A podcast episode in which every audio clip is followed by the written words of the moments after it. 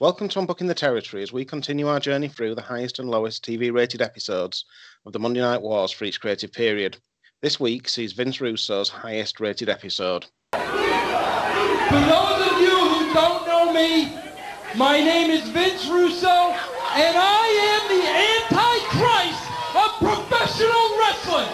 I wear this black band because if we do not stop Russo, he will kill professional wrestling for every one of you. Unless, unless your idea of a good time is having a 320 pound Samoan in a thong sitting on your face. From day one that I've been in WCW, I've done nothing, nothing but deal with the bullshit of the politics behind that curtain. I want everybody in here to know just who Vince Russo is. Vince Russo is a magazine writer. Vince Russo is nothing more than a man that's still green behind the ears, wet behind the ears, and has no business standing in this ring. You disrespect the boys, the wrestlers, Truth be known, Vince, you hate this business because you've never, ever had the balls to be a wrestler. I made a promise that I would never go back on television. But every time I leave, they pull me back in. So, how are you this week, Dan? I am shattered, mate. Today's been a long week yesterday was a long week. Day before were a long week. So I'll do my best to keep the energy up as always. But uh, yeah, I'm I'm that tired. I nearly watched the wrong episode again. Yeah, you sent that in the DMs. You've you've had a stressful week though with Liverpool playing the Okie Kokie in the European Super League at times. oh, don't you get me started on that? I sent uh, I sent a couple of minute uh, voice clip to uh, to young uh, to young Christopher and Harry on the anti football pod. Um, just uh, explaining my thoughts and feelings on it. I'm glad to see the back of it. Football's not perfect, but I was I was having no part of that European Super League bullshit. No, I, have sent them a clip as well, and I said one of the suggested punishments should be uh, take the shirt sponsorships away and make them play in the uh, Champions League earn it shirt t-shirts. Uh, I've actually found, I've actually been linked to somewhere that sells those. I was I was thinking of getting one. but I didn't bite quite yet. Uh, how are you doing, pal? You all right? Yeah, I'm good. I'm good. My club isn't doesn't have delusions of grandeur, so. Although they also have, uh, well, it, will all have unfolded by the time this episode comes out. Three games remaining. Hoping for a decent result against Black, Blackburn tomorrow. Hopefully, we can stay in the championship and kick on. But fingers yeah. crossed. Fingers crossed. Premier League beckons again next season for Town. Sorry, season after next. You know what I mean? Promotion beckons. I'm very tired. Yeah, yeah, well, maybe, maybe, maybe they'll do well in the darts and dominoes league. Apparently, when um, Leeds United under Don Revie won the league, they also won the darts and dominoes uh, league because Revie was trying to keep them all as a group and doing the same things at the same time. So they were they were winning the pub sports as well as uh, winning the uh, Premier League. Well, first division in, in those days that'd be weird to see for like Premier League nowadays. I, I, for some reason, I just can't imagine Jordan Henderson in uh, in a pub with a pint of mild, lobbing a few darts around. Oh. or, or, James Milner. He'd be there. He'd be there in the corner. He'd be there in the corner with his Ribena. I think it'd be dangerous to give uh, Bremner a, pint, a mild and a set of darts. Fair point. Fair point. It's nice right, that we've so, started on football on this uh, this beer and wrestling podcast yeah, we need to move away from people who uh, really break people's legs to uh, people that pretend. Yeah. Segway and half. Segway and half. So, what are you drinking this week, Dan? Uh, good question. I've already forgotten. I'm on a collaboration with the, between Vocation and Kirkstall. Uh, it's number 666. It's a Russian Imperial Stout. Yes, uh, Steve, I'm stealing your gimmick. Fuck you. 10.9%. We'll just see how that goes down. Silence on an audio format, always brilliant. That is bloody lovely, actually. Rich, cough, rich, decent coffee note, little bit of chocolate and caramel in there. That'll do for me. And then I've got lined up Triple H, spelled T R I P E L. It's a Belgian triple at 9.5%. And uh, that's my final one the, from Top Rope Brewing that uh, you and your good lady sent me for my birthday. Thank you very much. And then just in case I've need a little little afters, I've got one from my beer 52, and it's called Roomies, and it's a Keller beer, just 4.9%. Uh, that, What are you on? If, you're, if you're leaving them out. Well, I've got two in front of me, but any more than that, I'm going to go and raid the fridge. Just on that uh, Kirkstall, we went to Kirkstall Brewery just before the uh, first lockdown, didn't we? We did indeed, yeah. It was enjoyable. It was too. Went with young uh, young Samuel Rogers and uh, the bishop himself, Danny O'Doherty. Yeah, good times. Um, so I've got as a fart. I've got uh, Abyss by Neptune Brewery. Uh, it's an oatmeal stout and it's 5%. And it comes with this blurb that says, Dare you look into the abyss? Mesmerizing from the deep, this oatmeal stout will take you to a place of darkness with flavors of coffee and chocolate from roasted malt, leaving to a smooth, creamy mouthful from oats. That can get fucked. Well, they've, they've spent too much money at marketing department. I've given it 3.75, but maybe they should have put a bit more effort into the uh, the brewing. Um, maybe.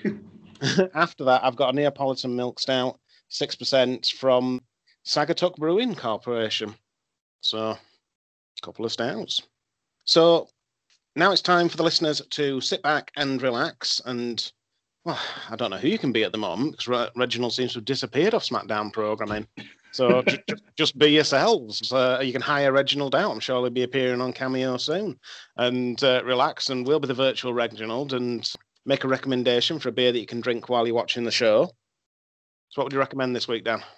Right, watching this one, I was having to think after, and it took me back to a beer I had in Oct- uh, it must have been August 2019, which is weirdly specific, but it's called Elysium, and it's by Nomadic Brewery.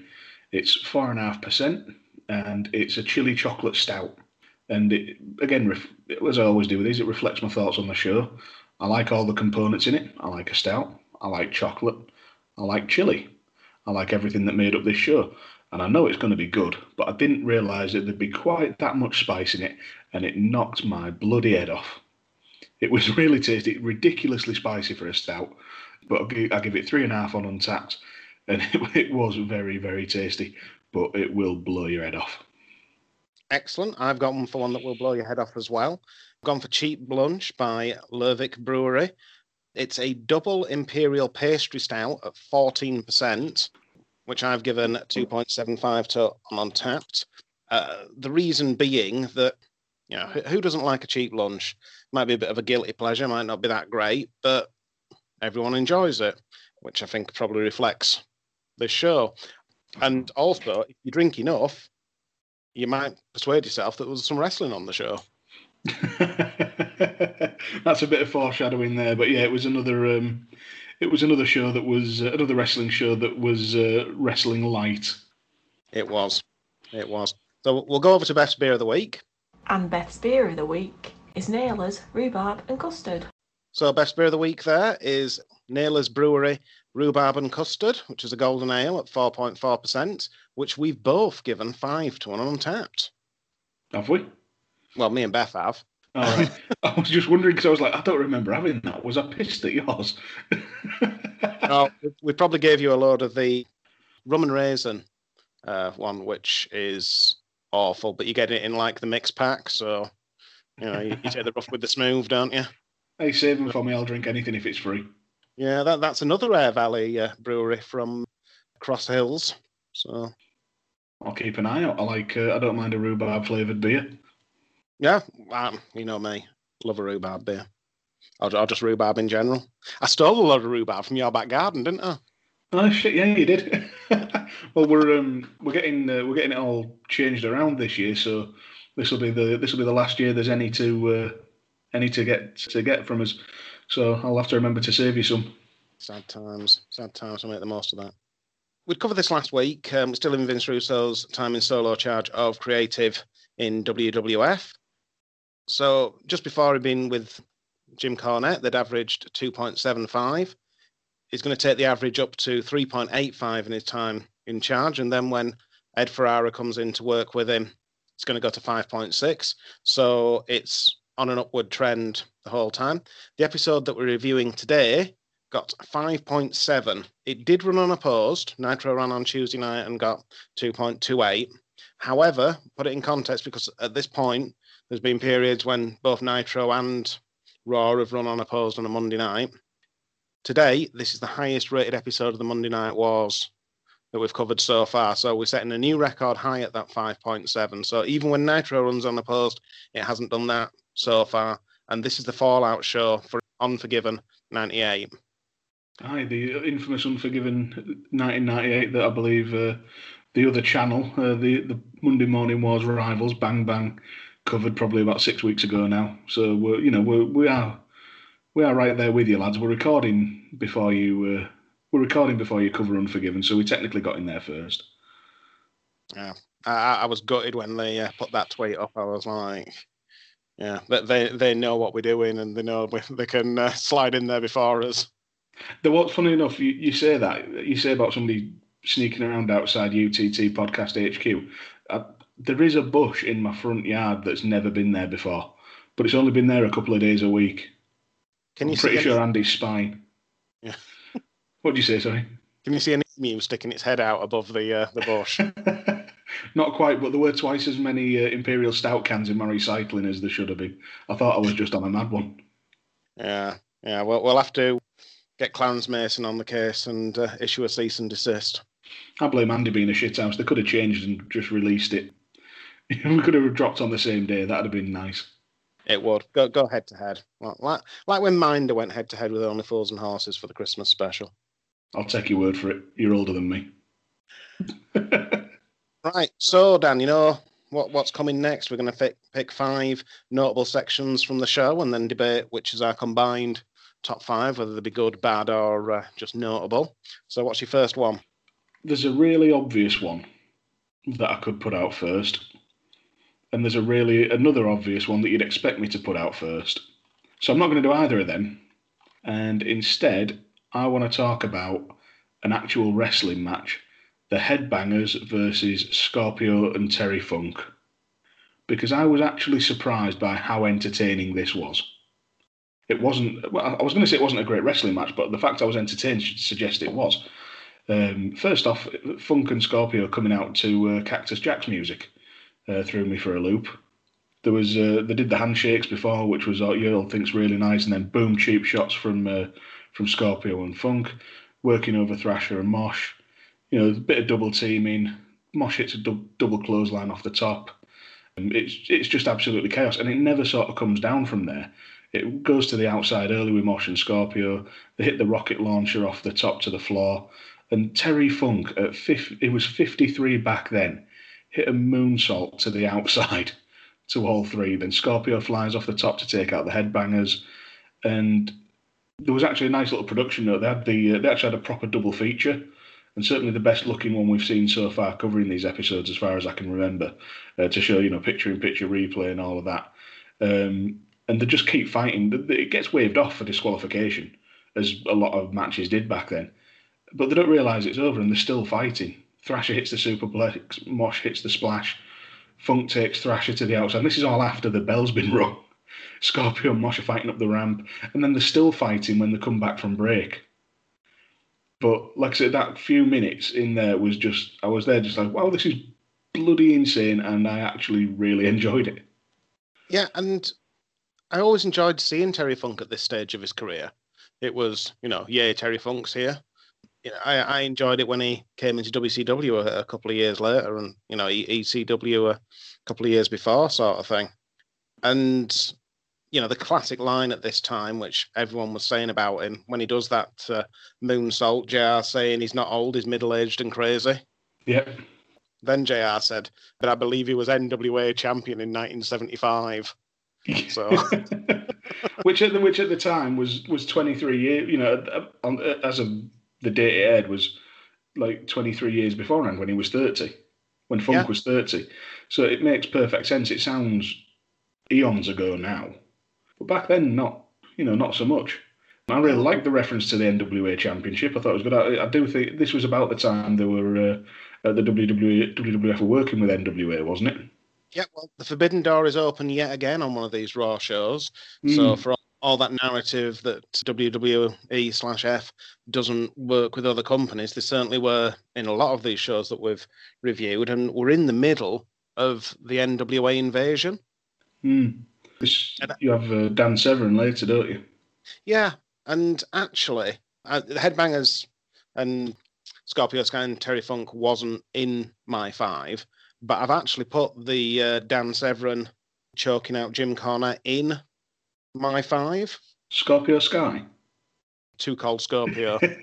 the amazing thing, I just I, I have to fact check you, you know I do. The amazing thing about Too Cold Scorpio is he was flying around like that then and looked great. Um, I saw him at the uh, the For the Culture show that was part of the collective back in October, and Too Cold Scorpio is still flying around like that now. I think he, he hit like he hit, he hit a moonsault leg drop, and I think he's about he's older now than Funk was in this match. I guess the thing is though that people tend to, well, in America, people tend to wrestle later on now than they used to do. I mean, obviously, it was kind of a lot more prevalent, sort of, you know, in world of sport kind of thing to get Mm. out wrestlers that were a lot older that had had careers. I think Big Daddy had started in the 30s or something, or certainly the 40s, and then he's wrestling up to the 80s. So, you know, he, he was Yeah. probably in his 60s. You know, so, but obviously in America it hadn't been, and it certainly hadn't been in kind of the new generation era where they're really selling that they're the younger guys. Mm. And you know, people always say about the old people in WCW. I think Hogan was younger in WCW than Jericho was when he won the AEW championship. I think he was I think he was quite a bit younger. Yeah, because Jericho was what 47 46 47 because AEW's not been around that long no, no. But it just goes to show how sort of perceptions change over time uh, and go in and out like the tide. You know, so it, it becomes acceptable, then it's not, and then it is again. You know. yeah absolutely especially in wrestling when everything's so fast moving and and fans can us fans I suppose can be uh, can be somewhat fickle Yeah. So I'll just go on to mine of the Dan Severn segment. And yes DX have come back from the invasion. We may well talk about that uh, uh, as one of the five. Someone might bring it up, but I just thought this one sort of dovetailed in quite nicely. Triple H has open, uh, got an open challenge for the European Championship, and they've had an altercation earlier in the night, which again may get ra- raised, we don't know, with the DOA. So he's calling out. It's an open challenge, but basically everyone thinks Chainz is going to answer it. Chainz comes out, but then Dan Severn runs past him and he's in a suit, and he's followed by Jim Cornette running after him, and Jim Cornette's trying to stop Dan Severn from taking the open challenge. And he's there arguing with him in the corner, and then Severn hip tosses Cornette, and he puts him in a combined armbar and choke hold. And Cornette's wearing this red shirt, and his face goes as red as the shirt, and uh, he chokes him out. And then they've got to get Sergeant Slaughter to come out and carry Cornette to the back. And and this within this show, this sits in you know this Forbidden Door element. They mentioned the NWA champion earlier. We have a match with the Undertaker versus Barry Windham, who's again you know part of the NWA invasion. We get Dan Severn at this point, so it- it's kind of all over the show. But maybe it isn't working out that well for Cornette. And I think it's kind of interesting at this time because we've got Vince Russo booking, but we've got this NWA invasion led by Cornette that feels like a very Cornette idea. So I did a bit of investigating to try and find out whose idea this was. And Jim Cornette is adamant that this wasn't his idea. This was something that was forced on him. Hmm. So Jim Ross, Bruce Pritchard, Vince Russo, and Dave Meltzer all say that it was Jim Ross's idea, which aren't for people that are normally known for necessarily agreeing with each other. Hmm. So then I went to listen to Jim Cornette's explanation of this, and he's actually reading from the autobiography of the chairman of the NWA during this point to prove that it wasn't his idea. But Jim Cornette's having to contradict what's in this autobiography because basically the chairman of the NWA in the autobiography that Jim Cornette's using as proof that it wasn't Jim Cornette's idea says it's Jim Cornette's idea. oh Um, man, nobody wanted to take the credit. Well, I, think it was one that maybe it was Jim Cornette's idea, but then he didn't like how the story went. And and we've spoken before about, you know, bringing in fake Razor because Paul Heyman told Bruce Pritchard it was a good idea when Bruce Pritchard was booking, and you know, Mm. you kind of have to blame Bruce Pritchard. And at the end of the day, Vince Russo's there to kind of be the scapegoat and take the blame for anything. And, and it was his watch. So even if it's Jim Cornette's idea, it, it falls into the Russo bucket. But I, I just think it's so funny that e- even Jim Cornette's defense that it wasn't his idea. Says it's his idea. oh, good stuff. That is really good stuff. I, I, as far as a moment goes, this was pretty. This was something pretty cool. I mean, Dan Severn is one of the very few people who can walk out, look like a roided up Tom Selleck, wearing a suit that even for a man of his stature looked far too big and yet you'd never question the fact that he can kick the shit out of you. And the way he just the way he was prepared to fight for a title in in his suit trousers, a pair of a pair of like winkle picker shoes or whatever he was wearing. It's like, no, just take my shirt off, take my jacket off, I'm good to go. And then the way he snapped and just took out Cornette without a second thought, which not being funny, you've just slapped a, a legitimate fighter. What do you expect is going to happen? Yeah. and see him get choked out. It was one of those that was c- completely believable, completely realistic, and at that point was part of what was setting, what was sort of setting the wrestling world on fire. That element of realism, like was that real? Did he legitimately just choke Cornette out? And Cornette, the way he got his face to go that red, he must have been legitimately choking. So it's one that we can definitely um, definitely keep in the back pocket, I think, because I've got a feeling we're going to agree on a few and need some need to fill the uh, need to fill the final slots. Yeah, that's fair enough. What's your next one? Right, let's have a think. I want to go to a promo, an in-ring promo segment that made that would go on to make one of the biggest stars in the company, and it's nothing involving DX again. It's uh, the segment between uh, Mark Mero and Sable uh, just before the main event. So yeah, Mark Mero, Mark Mero and Sable. Mero comes out, says, "You want Sable, you want Sable." And it got two big yeahs from the crowd, and this was a hot crowd. Yeah. they were pretty. So they were great all night, but it was especially big pop for Sable. And then when she hit and came out, it went to yet another level. And Mero was there, smarmy, looking like a knockoff Buff Bagwell, you know, with his and with his shitty little tribal tattoo, and he's just being a dick. He's saying he's humiliated by Sable parading around in a bikini, and she should be ashamed of herself. And she just doesn't give a fuck. She looks at him. She says she likes it. You know, she likes it. She, you know, she's whatever. If that's you know makes her an exhibitionist or whatever, I don't know.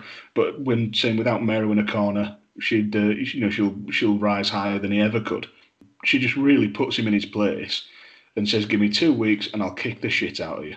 Basically, and I remember the episode where that comes up two weeks later where they actually have the match, and you see Sable powerbombing Mark Mero, and from what I remember, the place absolutely went mental, and Sable was just an absolute superstar. Not long after that, she's already verging on it now, but Oh, this sort of this sort of breakaway and for, for this sort of jealous boyfriend angle that I think at this point had been running over a year. We referenced it in the last episode. And it must be, yeah, it must be over a year now. Yeah. And she, she, you know, we're two weeks away from her breaking away from Mero, finally, de- finally being done with his bullshit, and it was just well worked, well delivered, and just in the start of a, just a, an absolutely meteoric rise for Sable. Yeah, yeah, I couldn't agree more. I, I've stuck it in there because because such long term storyline, and you can tell right from that very time where Sable's in the crowd and Triple H is confronting her because you know she caused him to lose at WrestleMania, or that that was his perception. Um, and when Mark Mero comes out, and the fact that Sable deals with the situation before Mark Mero comes out, and it kind of makes him look stupid in Mhm. front of everyone. That that seed that was planted, you know, all those months ago, and the constant bickering we've seen from them on this show, and you know, when she's advertising the t-shirts, and you know, is jealous about that, and is trying to pull her backstage when she's on the ramp and stuff.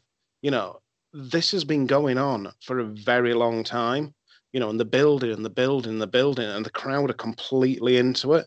So, for my mind, it has to go in there. And I know, you know, 2021 eyes, people look down on Sable, but the amount of effort they put into that character Mm. and the investment, the emotional investment they had, and that wasn't just about objectifying her.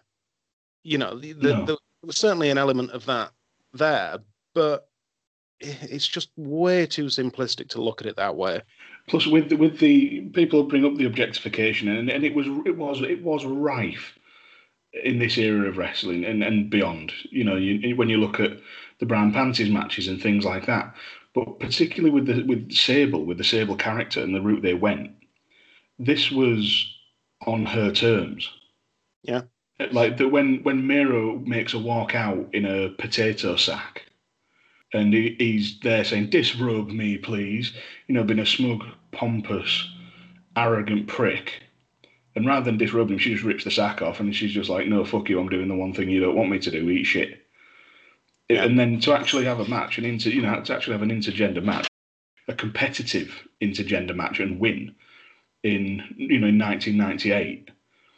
I hadn't seen anything like that at that point. Granted, I was a child, so you know I've not seen a lot. But that's the first time I recall seeing a competitive intergender match where the uh, where the woman comes out on top. So to my mind, and I'm, I'm more than open to being to being totally corrected by any by yourself or anybody listening. But to me, that made Sable a much more three dimensional character and actually a really strong um, female role model in certain aspects. Yeah, and I think this gets glossed over, and as, as I think WWE are, are guilty of doing this in a way that they've promoted the, you know, the women's revolution and trying to look down on sort of everything that happened before. Hmm. And you know, yeah, there's questionable stuff in it, but I think that does a disservice to a lot of people who put in a lot of effort to raise the profile of women's wrestling.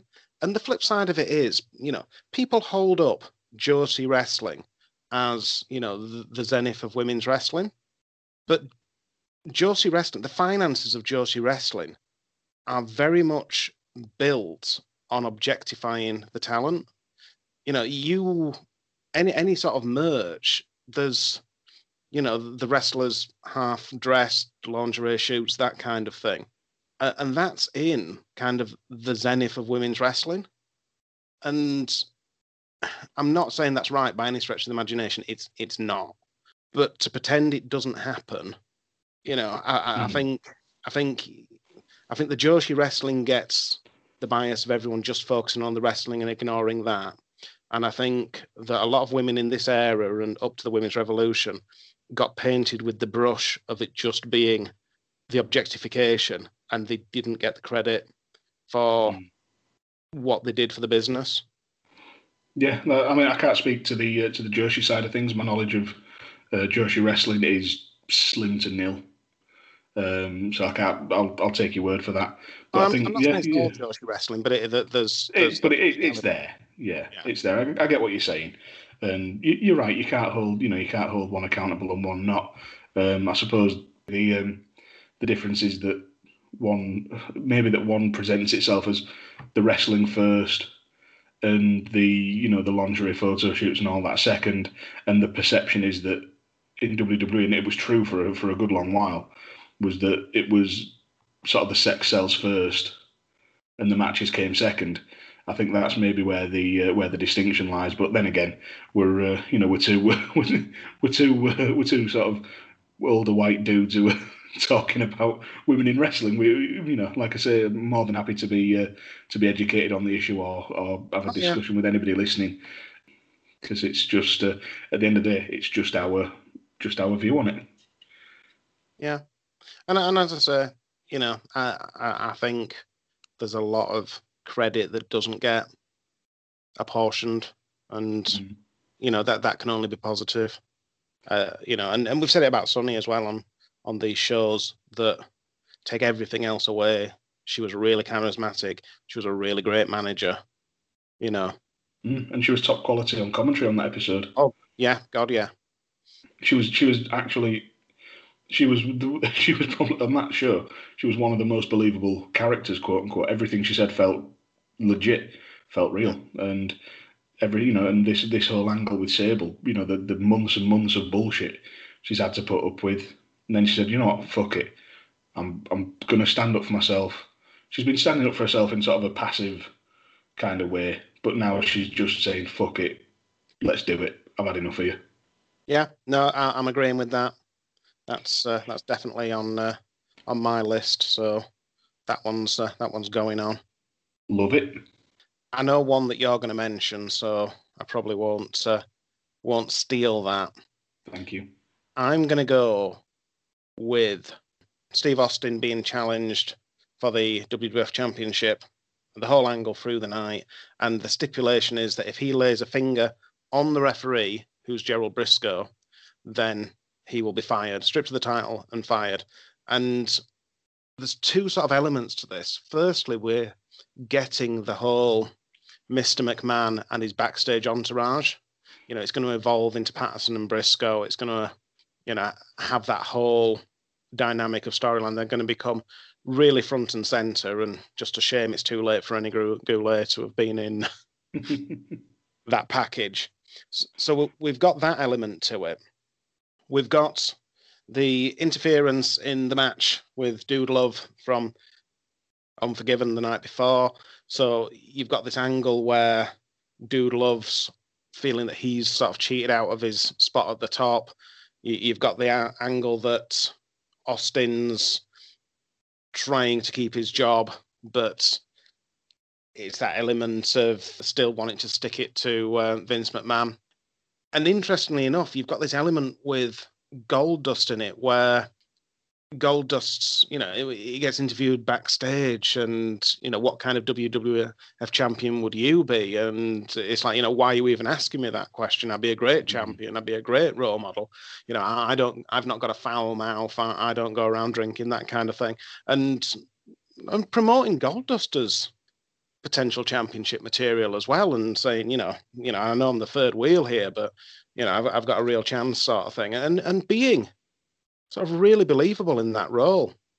So we get the match, and obviously, you know, Austin comes out to um, massive, massive, massive pop. We've been set up for this all night. We've had Vince McMahon saying to Gerald Brisco, you know, you're going to call it right down the middle, that kind of thing.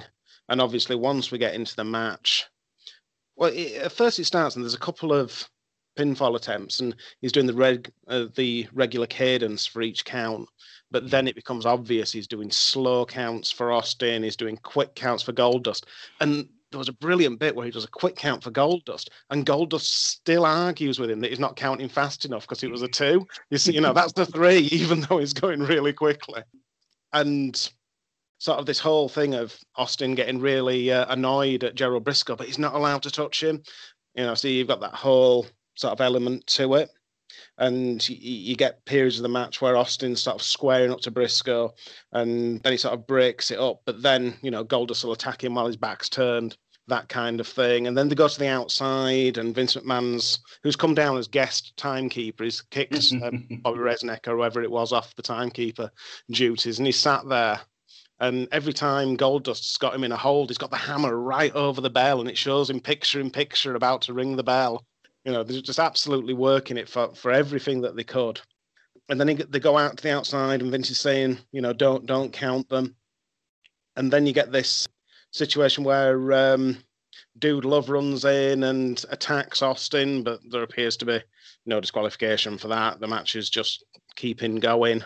And then Vince goes to hit Austin with the belt, but he hits Brisco by accident, and Brisco down goes down, and Brisco's bladed as well. I didn't see that either. Yeah. I, I actually questioned whether the belt had nicked him. Well, it was in the hairline, so I yeah. think Yeah, it, it, it was in a blading position, so I'm I'm assuming, and you know, there's Vince sort of, you know, because obviously Brisco's is in a circle, and you know they've just started promoting him as that, and he's sort of hugging Gerald Brisco, sort of thing, sort of, you know, r- really there for his welfare, and the result, who hmm. knows? It's a no. I think they call it a no contest. Well, I think I think this match must have been, in the words of the NWA, TV time remaining because it, the, you know the show's ending. You know, Austin just flips at Man the Bird. His music plays. Uh, you know, the show's over. There's no conclusion to the match, but it's the third no contest on this card out of uh, six matches. And but that's the same as the last episode. And the thing is, particularly for this one, I don't give a shit. Because it was it, again, it was such an entertaining match. The result is almost secondary. It's like the, the match I brought up before that ended in a double DQ because it just broke down into complete fuckery. This one, Brisco, when he's in the corner and he's there hanging his chin out and just pointing at it, saying, "Go on then, go on then, go on then," really trying to provoke Austin, and he's just Brisco was an incredible, incredible shithead throughout this whole match. Just, just what everything you want from a shithouse referee and a biased referee. And then you got, like you say, you got McMahon on the outside, and he's always got that that phony. I'm just the timekeeper. I'm just here to do to do a job, while he's cradling the belt in his lap. Yeah. And like you say, he's got he's there every second with the hammer, waiting for it. And it was just, yeah, it was absolutely fantastic. The, the whole build through the show, when they find Austin backstage, and uh, when he gets told he's going to have to defend, and he's just absolutely pissed off. Yeah. And and a complete a- another week, another another level to Mick Foley, another level to the Dude Love character, another wrinkle to the fold of this like one of the most just complex people in wrestling history. It was a great sort of drawing together of a load of different threads that sort of were sort of sprinkled throughout the show. And like I say, with Goldust Goldust and Luna Vachon as the wild cards, just brilliant. Yeah, absolutely fantastic. Goldust did his part well. He, he was he, he had a bit of a lockdown haircut. Did Goldust by this point? It looked like uh, it looked like the barbers hadn't been open for a bit.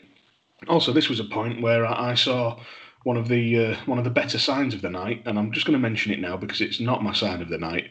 There was a sign that said Luna Vachon has noodles in her hair Yes. because she had the she had the braids that were nested up at that point. And also, Vince managed to run to the ring and didn't blow his quadriceps out. Yeah, which which is a major achievement. Um, an underrated aspect of this match as well is the commentary. And actually, I enjoyed I enjoyed Jr. and Cole for the uh, for the whole show. I thought they did I thought they did pretty well. They, unlike a lot of shows we've reviewed, they didn't didn't distract, didn't take away at any point. They actually, and in this match, they're pointing out that Vince is pretty spry for a guy with a concussion.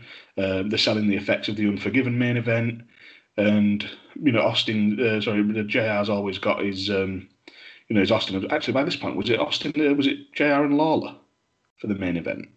Yeah, I can't remember. They switched halfway through, didn't they? Yeah. So sorry, yeah, it was JR and, and Lawler, which you know Lawler's going to do his bullshit. I did enjoy JR and Cole in the first half, JR again in this match was uh, at the peak of his powers. It, yeah, it was JR and Lawler. And interestingly enough, you know, I, I write commentary quotes or whatever all the way through. I didn't actually write any for this match, which, well, I, right at the start, I uh, wrote the JR saying about Brisco selling out. But it just goes to show that sort of they weren't as intrusive. We don't get anything about, you know, the toilet breaking on the International Space Station or Jeffrey Dahmer or anything like that Mm. you know the the the basically moving the storyline along and calling the action in the ring Which is everything I want from a commentary team. I don't. I don't need the wackiness. I don't need. I don't need the bullshit. Just uh, you're, you're there to get everything over, not get yourselves over. Yeah. So i'm taking it that uh, you're adding that one to our Uh, file yes, St- Stone Cold versus Goldust was on my list, so I'm more than happy to uh, to go with that. And all the associated build throughout the show, I thought it was, uh, like I say, I thought it was brilliant. Yeah. I'm gonna have to do it. I'm gonna have to do it. I'm gonna have to pick the one that you all knew I was gonna pick. It's the Kane and Paul Bearer promo. Now, a running joke as we go along in Raw in this period is going to be that no matter what happens, whether it's good, bad, or indifferent, I will bring up anything involving Kane. Yeah. But this time, I feel I'm completely justified because this isn't a Kane segment. This is the Paul Bearer show. Coming off Taker squashing, just well, absolutely decimating Barry Windham, which I was quite surprised by. I thought I, I thought Taker would win, and I knew it'd only be a short match, but I didn't expect it to be you know, a choke slam and done. Pretty a choke slam, tombstone. That's that. But you know, Taker gets on the mic. It's 24 hours after the Inferno match. Says Kane looked into the eyes of the dragon and got burned. Last night was only the beginning. Let's finish it. Yada yada yada. Cut to break. They show the Castrol GTX Slam of the Week, which was Taker diving over the ropes with the, while the fire's going to take out Kane and Vader, and then Kane and Bearer come out. So you've got the lights down, you've got Kane's music, the pyro, the red lights, which still to this day, to me, in my biased opinion, looks fucking fantastic. And you've got Bearer delivering a monologue. I'm going to call it a monologue because it wasn't a promo; it was a monologue. and it, only Bearer can do it this way. I've said it before. The the sort of the way the wailing, the high pitch, the lamenting. You, you know, this has got to stop. I wish I could do a Paul Bearer impression. you know, it, saying it wasn't supposed to be like this. It was all Paul Bearer's idea. Taker was supposed to burn. Kane had to again suffer the agony of the inferno, and he, he ran down the history of that poor three-year-old child lying in the hospital bed, and he, then he gets angry, and he just slips seamlessly into the anger. Goes, "You didn't see him. I visited him every day, crying, begging for his mother."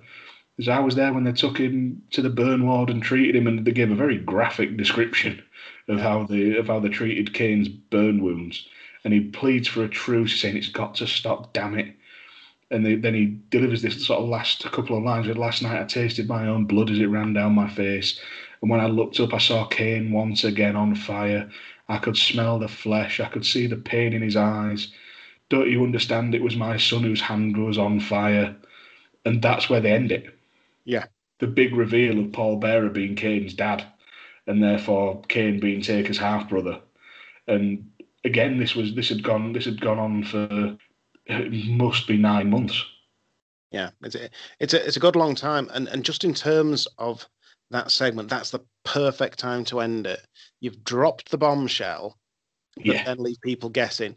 You know, has he just said that? Did he mean it? Is it a mind game? Is Kane related to the Undertaker at all? All this sort of stuff. You know, It's a great cliffhanger. yeah, because it's questions after questions, and that was brilliant. The only thing that spoilt this segment was, you know, and they'd gone they'd gone there. Jr. saying, you know, come back from break. We're still all in shock about Paul comments. They they replay oh. it Oh, which is brilliant because you're getting that you know double hit for your money. And then Jerry Lawler, the dirty pervert.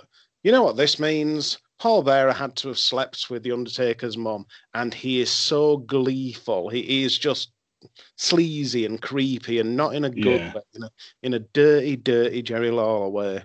And it's yeah, It's like it's like it's like he's it's like he's masturbating to the drama. yeah, And it's a real shame because all it needed at the end of that promo was it was more than a little soap opera. If that if that if you'd have had that big reveal, the screen would have frozen and you just got you'd have just had dun dun dun dun dun dun dun, dun and just like had the EastEnders theme playing over it. But yeah, that just the Jerry Lawler. I was I was I'd, I'd forgotten about it. I'd glossed over it in my mind. But yeah, it just so it detracted so much. but we've said this before about using the breaks, and this was a perfect example of using the break because no one was turning over. You know, people were sitting through the uh, adverts to find out what the hell was going on.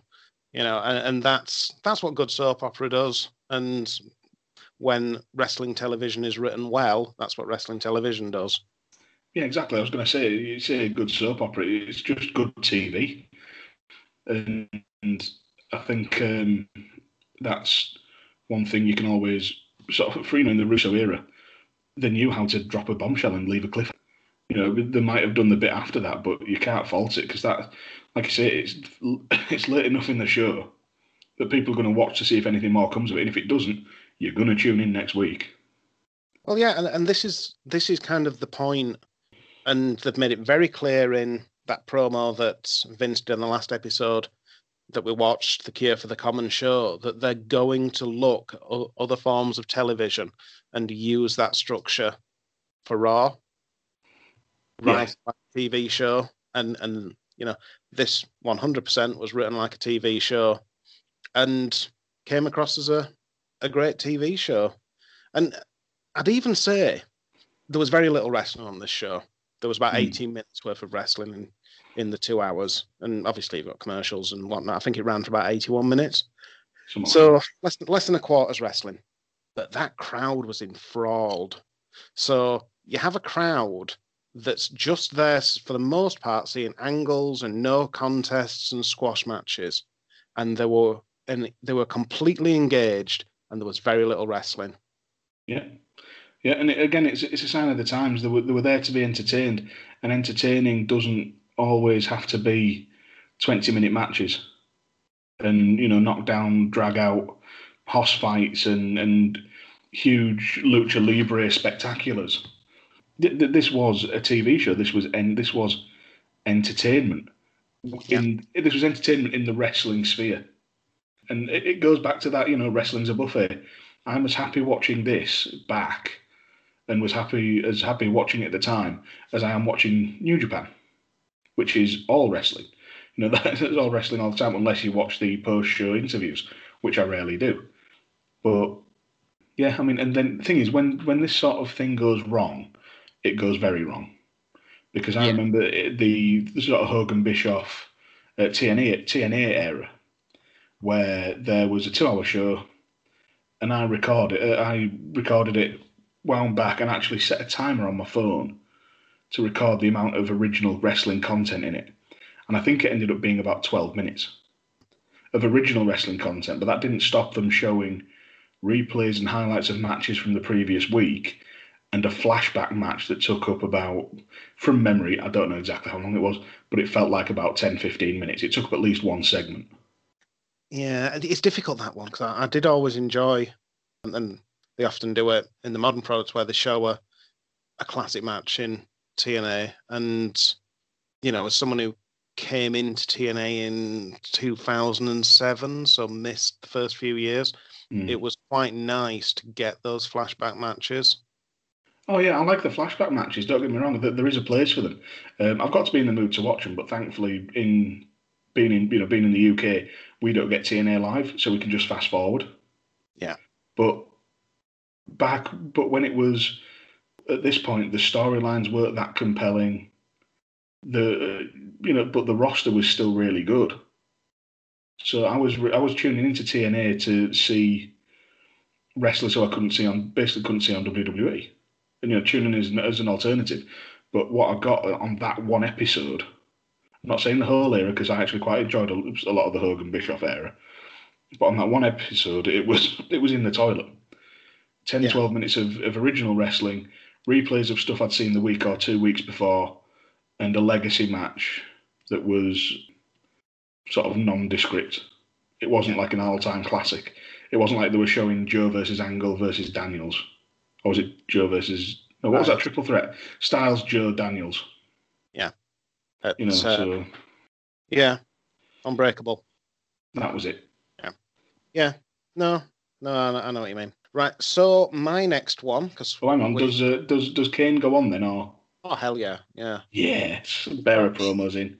This is the whole this is the classic wrestling without wrestling you know it's prime example even if you hated the show you have to keep watching because there's these twists and turns so yeah it's, it's definitely on and talking about something that you'd have to keep watching Oh, i'm going to go for the dx invasion of nitro oh, sorry, I've just taken my first swig of that uh, that Triple H beer. Oh, that's a come down after the uh, after the stout. Dear me. Sorry, I'll save my thoughts on that for later because I don't think I'm giving it doing it justice at the minute. Sorry, Rob, as you were. I thought you were really disappointed in the dx invasion of nitro and i put, I put my cards on the table and i think a lot of this goes maybe the next one i should put on the list is the mandela effect because a lot of the memory of the DX invasion of Nitro. Oh, they're, they're invading Nitro. They're, they're on a rocket launcher. You know, the, the fans are saying that they um, didn't pay for the tickets. You know, the, the fans are there saying that, you know, that they prefer WWF to WCW. They prefer Triple H to Eric Bischoff and all this sort of stuff that you remember. When you watch it, didn't quite happen that way. Not really. So there's uh, there's a cringe-worthy opening segment where they're saying that they're going to invade Nitro. Triple H seems to be auditioning for appearing at Bradford Alhambra in the Panto because there's just a lot of innuendo in the middle of um, his, his speech. It's yeah, not I, great. I thought it was funny, but then I've got a very childish sense of humour. I was ah. laughing like I was laughing like hell when Billy Gunn had that rocket launcher between his legs and he's saying at ease and he just drops it a little bit. No, at ease and he drops it a little bit more. And as as, I- as I've said in previous ones, Rob, it's funny because penises. Yeah, yeah. And, Ro- and Road Dog got hit in the cock by Chyna's rifle. And people getting hit, people getting hit in the nuts is always hilarious. Well, it, it is. It is. We're, we're back to Shinsuke Nakamura now, aren't we? And and th- then you know we're sort of going back and forth to the invasion, all that. And, and to be fair to them, this only ran for the first hour of the show. So you know we say that they they change the show when it's over. You think this is going to be segments all night, but they're going to be back and they're going to be in the arena for several sort of segments later on. So you could easily play the Triple H drinking game in this show. So the next segment, they're outside the Norfolk Scope, uh, which is where WCW are running their event from, and Triple H shouts to the crowd, "W- you know, do you think Eric Bischoff sucks? Now he's working heel at the moment in WCW. In all fairness, admittedly, he's in the NWO, but he's not like the cool one in the NWO. The crowd still aren't necessarily behind Bischoff, so the the crowd do generally agree that Bischoff sucks. And then uh, then Triple H shouts, "Do you think NWO sucks?" And Kevin Dunn tries to cover it up, but the crowd shout no. The crowd have paid to go see WCW in larger volumes than have paid to go see Raw. You know, they're, clearly there for a reason. Obviously, it's in with driving distance. You know, so to be fair, you're speaking to WCW fans and they've paid to be there. So, yeah, they don't think it sucks. And then the next segment, you get Triple H. Oh, hang, on, Rob. Sorry, if we go back, I believe the one you were just saying where it was when Triple H was straddling the uh, the the cannon that was on the back of the jeep, uh, which I must point point out again is funny because penises, and you know obviously that's the height of hilarity. I didn't actually giggle at that. I was just like, yeah, that's another dick joke. Um, it even lost me by that point. Um, but they also said DX proudly starts the war and fires the first shot. And it was like somebody, it was like on Jackass where they poured talcum powder in, the, in somebody's ass crack and farted. It was, just a little boom. It was pathetic, absolutely pathetic. And just a little backstage, you know, information on how this got organised. They come up with this idea that they're going to invade Nitro, uh, and Russo is adamant that he should go and produce the segment, Mm. and Pritchard is adamant that he should go and produce the segment. And it's decided that Bruce Pritchard will go and produce the segment. And you know the the Pritchard thinks this goes exceedingly well. Russo thinks this isn't what he had on paper. Mm. You know, where's the tank sort of thing. Yeah, you know, so It- it's, it's, a, it's, it's a jeep with a cannon. yeah, so the, the, there's conflicting stories between the two. But anyway, th- this is Bruce Pritchard's vision. So then, then it goes to Triple H, and he's interviewing a quote unquote WCW fan. Now, you know, fans come in in all shapes and sizes and all this sort of thing, and there's no common way of telling who a wrestling fan is. I, I don't go for any stereotypes. I think the person they were speaking to was an actress. I don't think they were speaking to a random fan that they plucked out. If Well, was, yeah, because because plucking out a random wrestling fan has all the potential in the world to go absolutely fucking sideways. but she didn't even look like she was there for the wrestling. If you know what I mean, she she seemed a bit of a fish out of water. She looked excited to be on TV. That, Yeah. that, that could have been it. I mean, not being funny, you put a camera in front of somebody's face who's not used to being on camera, and it's like, oh my god, I'm on TV, shit. Yeah.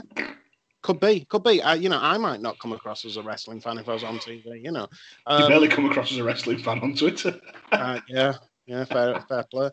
Um, so anyway, Triple H's asking her, "Do you think WCW sucks?" And she says, "Of, course." And who rules professional wrestling? And she says, "DX." So she's she's got her equity card. She's off and away. And then we get another segment, and they're they're outside the. They're, they're basically at the front door of the arena where the fans are lining up. Some have already gone in, and Triple H is saying, "Does anyone have any of those free tickets that WCW give to fill arenas?" And yeah, WCW had been guilty of that in the past. They had, but and and all touring companies do give away free tickets. You know, there's competitions, that kind of thing. yeah. So WWE would have been giving away free tickets. WWE would have given away free tickets to that WrestleMania with the limited tickets we've just had, because that's the way it works. Yeah. Um, so there would have been some, but I don't think there would have been many. Um, but then we get X Pac saying, you know, we want to say So what's up to what- National what- Hall? what's up to Nash and Scott Hall, and Triple H is saying let our people go, which was actually quite good. That I thought it was, you know, quite because then you're making WCW feel like they're less than. You're making them feel like they're tied into the contract, like you know they would come with you if they had half a chance. So I, I thought that was actually a, a sort of clever bit of it. And then we get DX trying to drive into down the ramp into the basement of the arena on the rocket launcher, and uh, we get uh, the Outlaws banging on the shutters, asking um, for Bischoff to come out and speak to them. So I have panned this segment, although I think what I've probably been is kind of rather than just seeing the glossy thing of it happen, trying to be fair about it. Having said everything that I've said, this was still an iconic moment, and it was still a can't miss moment. So even though the production of it wasn't great, it's like it's like an old Doctor Who where the you know the set's wobbling in the background and stuff, but it's still classic. Yeah, yeah, I'll go along with that. It's like I, I, I actually ha- still have a best of Raw. I think it's like Volume One and Volume Two DVD, and I still have somewhere the VHS, even though I don't, I've not had a VHS player for so long. And obviously, this invasion stuff was a big part of it, but they cut it together to see the clips back to back. Yeah. And one thing that always stuck with me to hear Sean Waltman at the gate at the basement door saying, "This is Sean Waltman," blah blah blah blah. The significance of that was lost on me when I was younger. It only really hit me last night when I was watching this. But like stuff like Road Dog knocking on the knocking and going yoo-hoo, yoo-hoo, that that was a moment of that was genuinely funny. Yeah. And then you got Billy Gunn turning around with a big smug grin, just ah, they closed it. Look at them twats. And the fact that they actually, the fact that they actually have the brass balls to go and do that, Yeah. is incredible. But again, it's bringing a when I say a, a, a smidge of reality. I mean, everybody knows that they're in a ratings war by this point, and I do, be, I do believe WWE is still in the middle of. Apart from this episode, they're not long off getting their asses handed to them, are they? WCW, Like, sorry. No, sorry, I'm, I'm getting I'm getting confused when the 83 weeks was. Obviously, they didn't get. Obviously, WWE won this week because they ran unopposed. Yeah, that 83 weeks doesn't count the unopposed. Yeah, It's just head to head. so they're still in the midst of it in the head to head, and yeah, the the humour's childish and juvenile, but that's the bedrock of what DX was. Yeah. But yeah, just iconic moments throughout.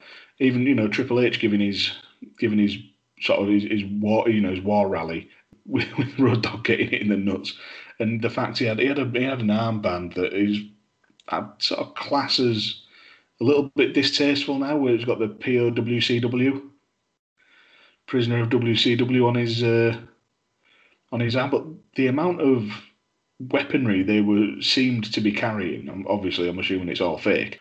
Billy Gunn's got a rocket launcher, Sean Waltman's got an Uzi, Chyna's got a massive fucking rifle, and they're driving a Jeep that's got some form of mortar on it. How did they get away with that?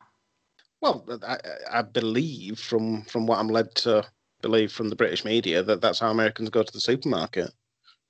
Fucker, I was just taking a drink then. but yeah, just it has to go on because it is just an iconic segment. This was the the most visible act of you know sort of, sorry not act it was the most visual representation of a Monday Night War because they actually went to the building and neither side did that again as far as I'm aware. No, no. And just in terms of what I said about American um, going to the supermarket there, just a massive shout out and thank you to the Americans that are listening to the show. I said a couple of episodes ago when we had Andy on that we had a pretty much exclusive British audience through through our direct channel. It's a little bit different on through James's channel because you know you can find us at two different places. But we've had a massive rally of Americans listening to the show on the UTT podcast channel. So uh, thank you very much uh, to them. Yeah, thank you very much, and uh, we hope you t- we hope you take it in good humour when we inevitably insult your country quite a lot. Because we are just two no, we are just two blokes from the north of England, and a lot of America is as confusing to us as the north of England would be confusing to you. Uh, so yeah, DX, the DX invasion's going on. Excellent. Yeah. And that's a fucker because I'm not sure I know what to talk about now. You've gone through all of your five now. Pretty much. I did have a backup though, and I'm just trying to find it. Uh, just trying to find it. I'll just say one honourable. I, I guess it's a bad thing when we have the match between DOA and the Disciples of Apocalypse. Obviously, DOA, um, the New Age Outlaws, are there with the entire DX, and the Disciples of Apocalypse are a little bit outnumbered because it's just Skull, Eight Ball, and Chainz managing them. And hmm. then the Legion of Doom and Sunny come out, and Oh, yeah. this is going to be awesome. And they looked completely on brand. You know, Sunny's got like Legion of Doom type costume. You know, that it's the revamped Legion of Doom. They look sort of modern. They've they've changed up the gimmick. The image of those three coming down the aisle.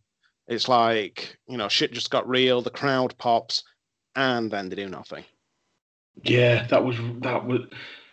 Do you know what? I hadn't, I hadn't considered a negative, but that, and I don't remember that team, that that that version of Legion of Doom with Sunny. I remember them being there, and I remember them getting a good reaction, and I remember the horrific way they portrayed. They turned Hawks alcoholism into a into a storyline, but it feel and I know obviously you can't account for people's demons, but the way they came out on this show and then to not do a single fucking thing is almost criminal. maybe that was it. And Sunny seemed quite subdued the last few episodes that we've reviewed, and, and maybe, you know, Hawks in a similar boat, and they can't do that much. So all they can do is wheel them out for a pop and take them away. But they looked a million dollars, the three of them. Oh, they really did. I, I didn't. I did, even though it happened on the last show we covered, and he got his got his head shaved. I missed the I missed the old haircuts, but that's just the nostalgia and the uh, and the Rene Goulet Award looming. Oh God, do you know that's really tempting to put on, but I don't want the last slot on the uh, on our five to be a negative. Even though that makes a lot of sense. So we've got Dan Seven, we've got the Headbangers versus Funk and Scorpio. I'm going to chuck out one more thing, and then see what you think. And you know, you've got if you've got any other sort of honourable mentions. My other honourable mention was the Dude Love promo, but not the Love Shack. The Love Shack was good. I enjoyed the Love Shack, and in fact, we could throw both Dude Loves promos in as one if you wanted to, because the Love Shack was great. It was it was another Mick Foley po- promo where he knocks it out of the park. He's completely in character. He's starting to suck up, and he's just a bit. He's quite annoying. You know, he's the the ass kissing sort of corporate guy while also presenting himself as this, you know, free loving dude. It's, But it's, it's- funny. it's funny though because he is so good in this role, so good, Mm. and people always say, "Oh, you know, Mike Awesome in WCW was buried when he was given that '70s guy gimmick," which is this gimmick. I'll take your word for it. I can't remember it myself. But that's it. But that goes to show it's like there's people can get shit. Given the right person, anything can get over. But the bit I really liked was when they caught Dude Love backstage, and Yes. they're talking to him about Goldust getting the title shot. And he walks past. He saying, "He wanted me to work, wanted me to wear tie dye. I wore tie dye. He wanted me to beat Austin. I beat Austin. I beat Austin." And he walks off, and then Vince calls him back, and he said, "And Dude Doodle's just like, what? You know, this isn't what we talked about. Don't screw me." And then Vince is just angrily demanding the camera to be cut off. Again, that feels real. That feels like those cameras weren't supposed to catch that. They were supposed to do the interview, but they weren't supposed to catch what came after. But again, maybe a little bit of the sort of the hidden camera TV that was just sort of gaining traction, a little bit of Jerry Springer in there, a little bit of soap opera drama. It was a really good. It was only. It, it, again, we go back to it. We've said it since Clarence Mason first turned up. It's maximising seconds. Yeah, one really good thing about this was that it kind of walked past and Vince sort of looks up and he says to him, What's up? It's not that he's having a go at him, Mm. You know, which kind of even more adds to the realism of that being a difference between what we see in backstage and what we're seeing at the front. And the fact that they notice the camera as well.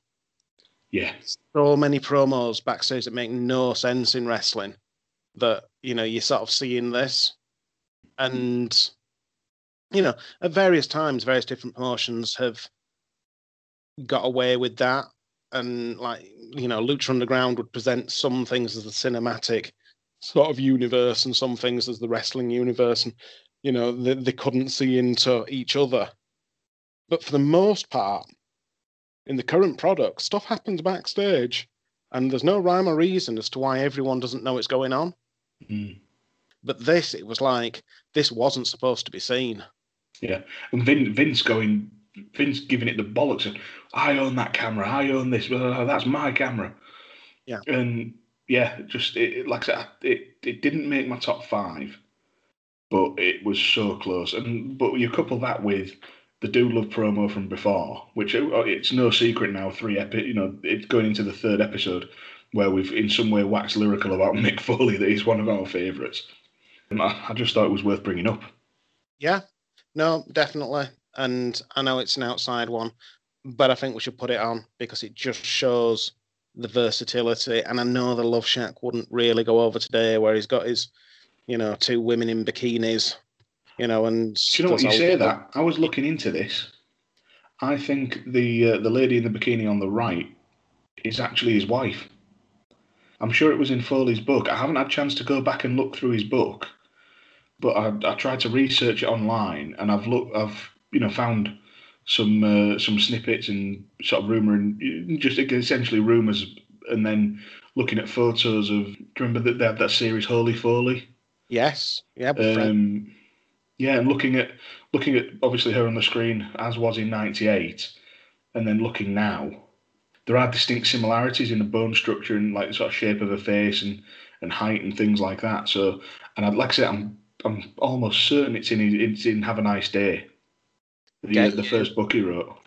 get you. You've gone from Terry Funk to bone structure in uh, in five choices. yeah, I, I I think it should. I think it should be in there. And if it was Mrs. Foley, good luck to her.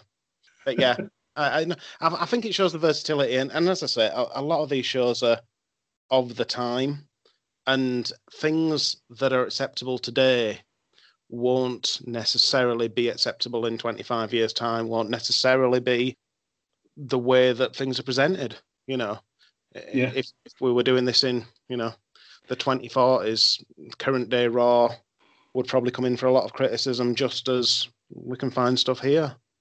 Yeah, I mean it's it's what's kind of I won't say upsetting because it, it doesn't bother me that much, but it, it, the, with Peacock where they're edit, where they're editing various unsavory things out, I completely understand the logic. That you know they're the Peacock is apparently massive in the states, and they don't want certain content on there. Completely their call. Absolutely get it but there's there's nothing to stop them taking the Disney Plus route, which I think I think we alluded to this on uh, on the episode with Andy. I was quite inebriated, I think, by the time we were talking about it. There's nothing to stop them just having a disclaimer, just to say various elements of this of this show are representative of the time. They're no, in no way representative of modern ideals and modern standards. Because I, I just think in certain in certain aspects, particularly in in an industry as as mired in the muck as wrestling is, in a lot of ways, that if you don't remember the mistakes, then there's a there's always the potential of being doomed to repeat them. I'm not saying glorify them by any means, but the, but they were there, and obviously, you know, it, it's a really sensitive issue, and people are going to have extreme opinions one way or another. And I I am someone who grew up with the Attitude Era and has a good deal of nostalgia for it, so maybe that colours my opinion. But that's just the way that's just the way I see it. Yeah, yeah, and obviously the stuff, you know, while the stuff's available, we'll watch it and sort of give our comments on it. I guess in terms of taking away, I don't feel qualified to say what should and shouldn't go. And you know, as I've said before, the, the last thing this debate needs is two uh, two white guys of a certain age.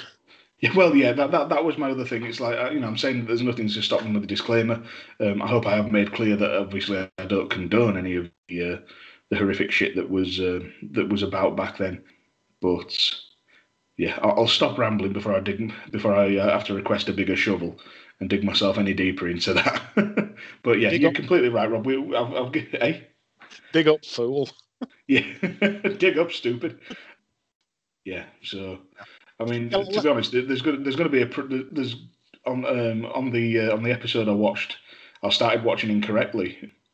I'm pretty sure there's a, an elephant in the room that we're going to either have to ignore or address coming up uh, again that we are in no way qualified to speak about. Interesting foreshadowing. Tune in next week to hear that. Right. To hear us awkwardly skirt around it. Well, we're hoping to have some guests on next week, so hopefully we can uh, we can let them deal with it. I'll, I'll bring the big shovels, yeah. Yeah. give them to give them to them.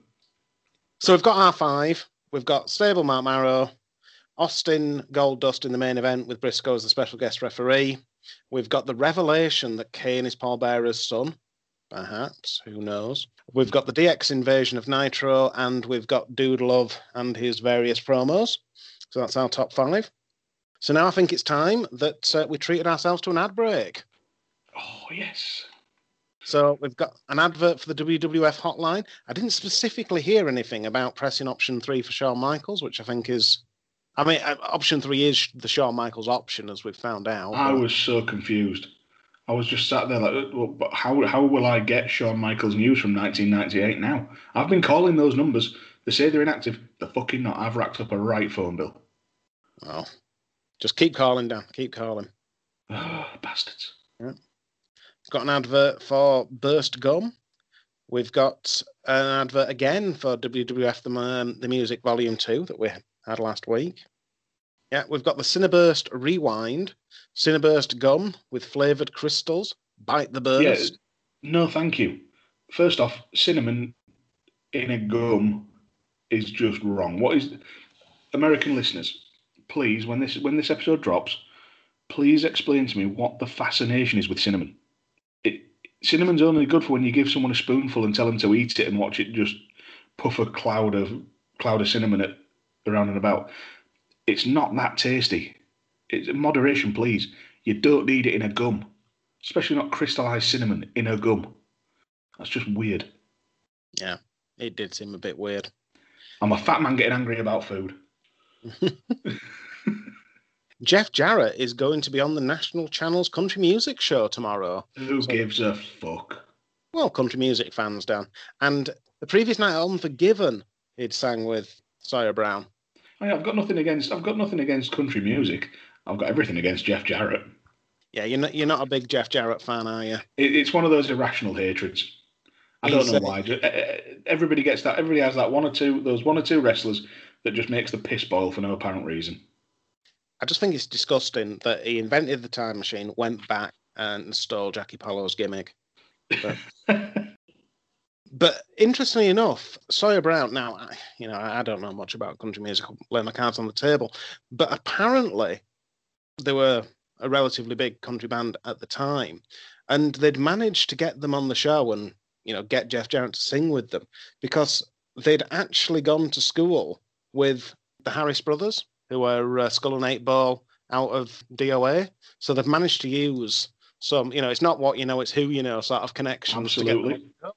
so, you know, pe- people look down on the Harris brothers, but they've managed to uh, spin this out into getting a band on the pay per view and then getting Jeff Jarrett on the country music show. Fair play.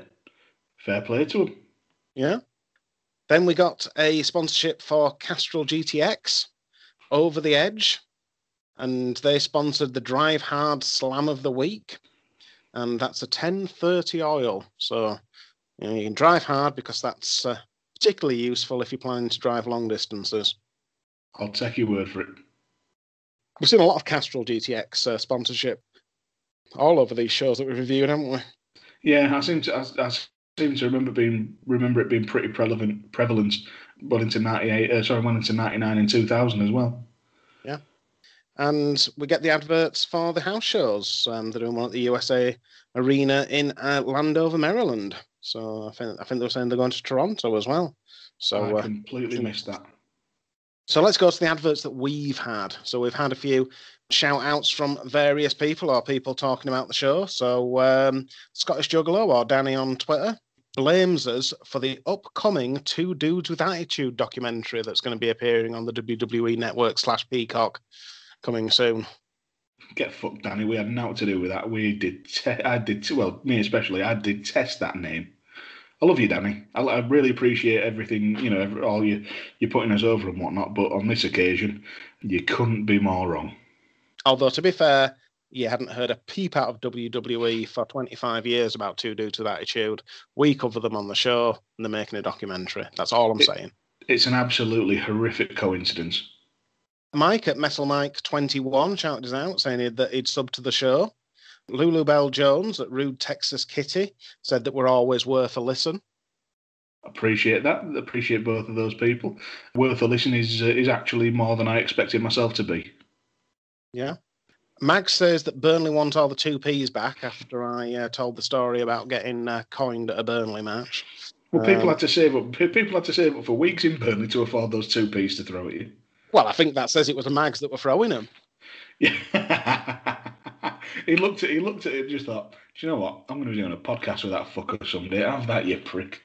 Yeah. Jofo in the ring said that he supports the podcast, so thank you very much. Um, big, uh, big, actually, really special thank you to uh, to Jofo.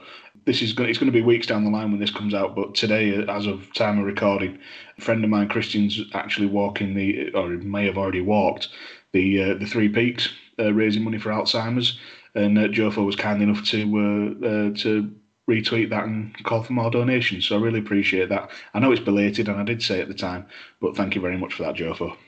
Yeah, that, that's really good. And it's uh, really good of Christian to do that.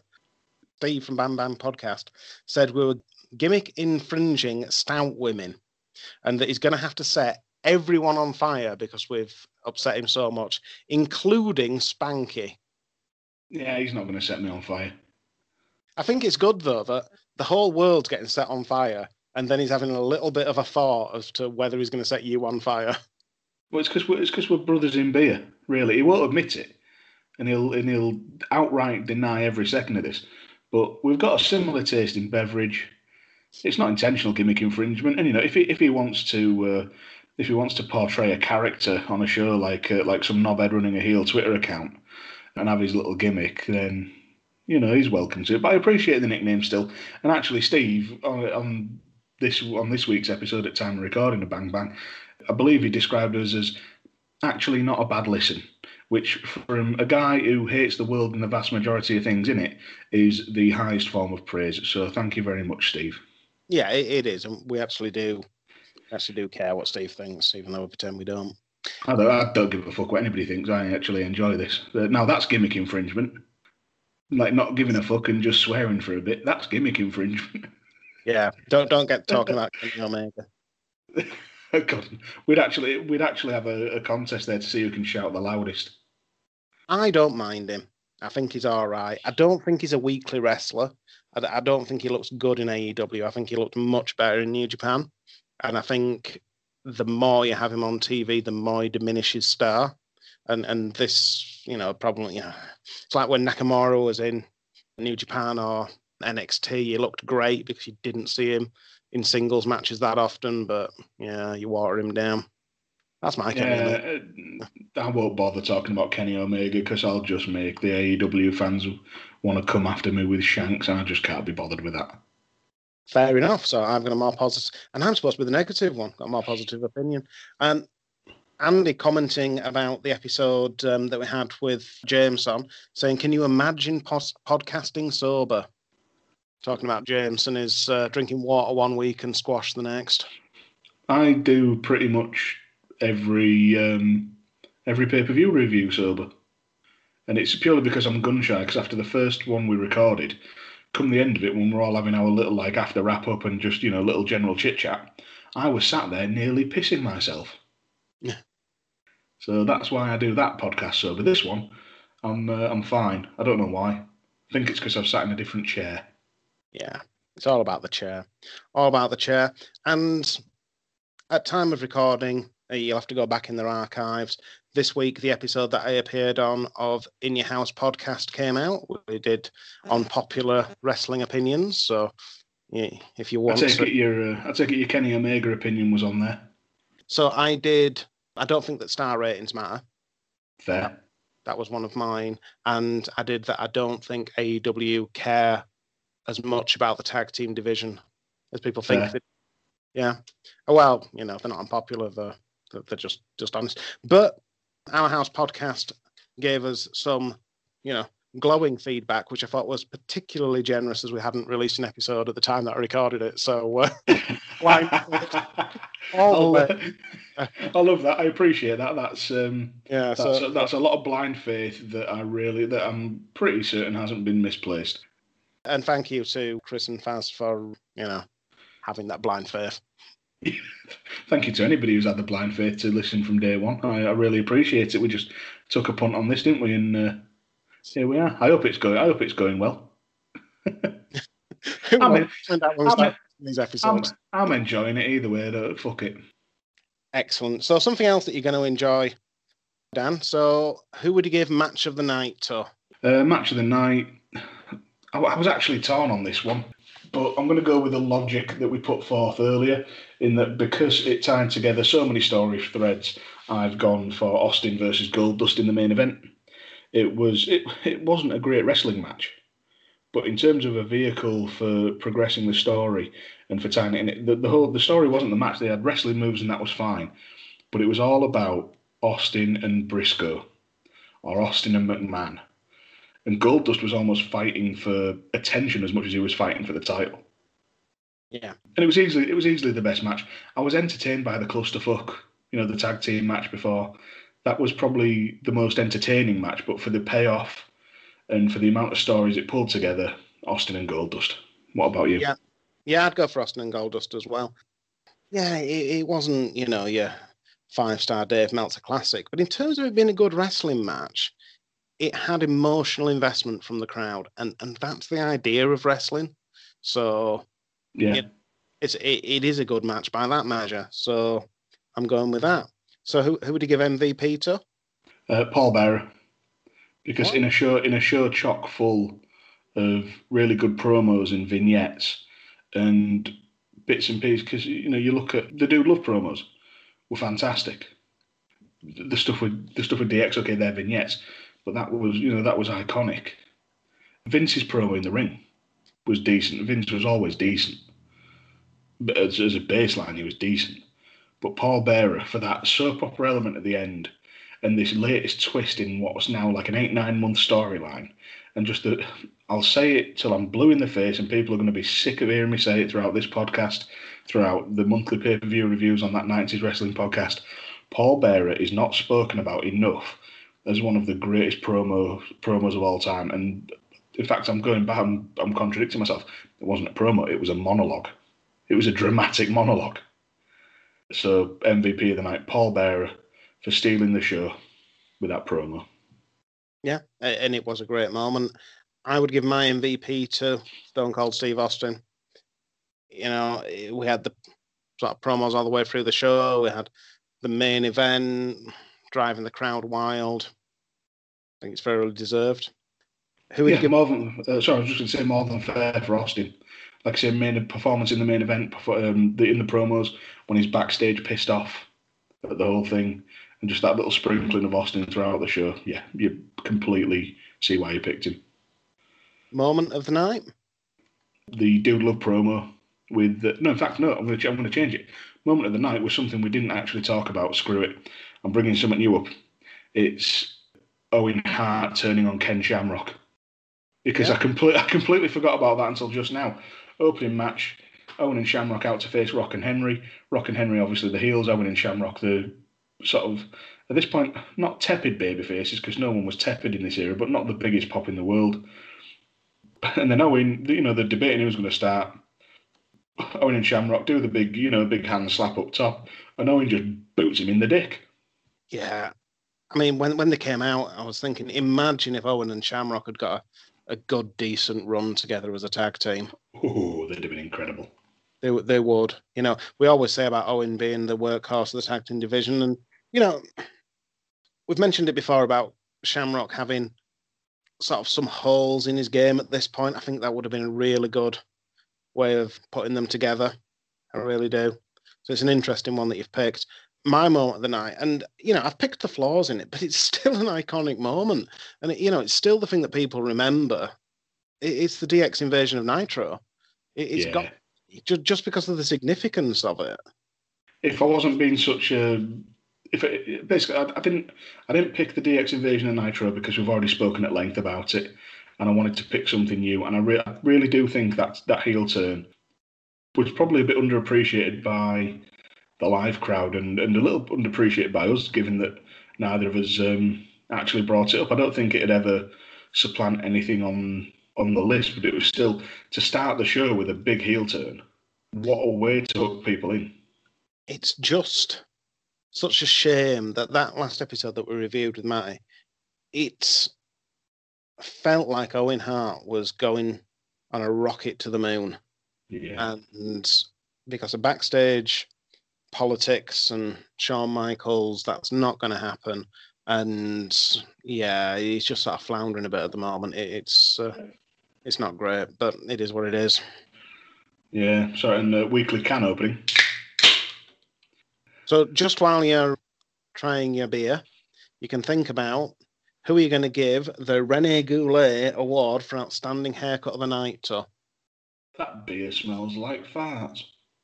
Doesn't uh, taste like it, thankfully. I imagine that Rene Goulet smells like roses. and head and shoulders.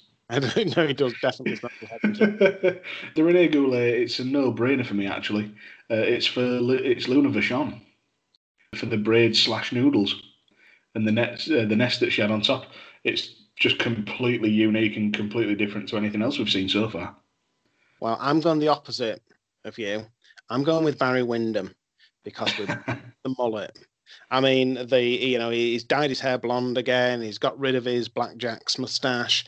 He, he, he is fully ready to go for 1989. Yeah, all right, I, I understand that. And if it was still the Mullet of the Night award, Barry Windham would be there. But I've had to I've had to let go my uh, my one true love with the Mullet of the Night award and uh, and just move on. But it was it was really nice to see Barry Windham's mullet. It was. So, what would you give Sign of the Night to? Right. This there's now there were some crackers and there were some really unsavoury ones which I shan't mention. There was an exit one that would have been on brand for us, Bischoff fears ratings, which I'm not sure he did at this point. Can't do at this point, wasn't it? Yeah, uh, I can't read that one. That was horrible. There was somebody just made a sign with a drawn Kane's face, you know, just a mask, which I was very tempted to give it to, but I've had to give it to a sign that I only saw in the opening panning shots, and it was somebody had actually made a can of whoop sign that was shaped like an actual beer can, and they'd drawn a little beer label on it and everything saying can of whoopass. So that is my sign of the night because it's so on brand for this podcast. It's fair. And we'll come to mine in a minute, and that might be along a similar theme. But there were a couple that stood out. There was um, Craig Petranka says Nitro's nothing. Now, I've Googled Craig Petranka and he appears to be a Google whack and he appears to live quite close to the arena.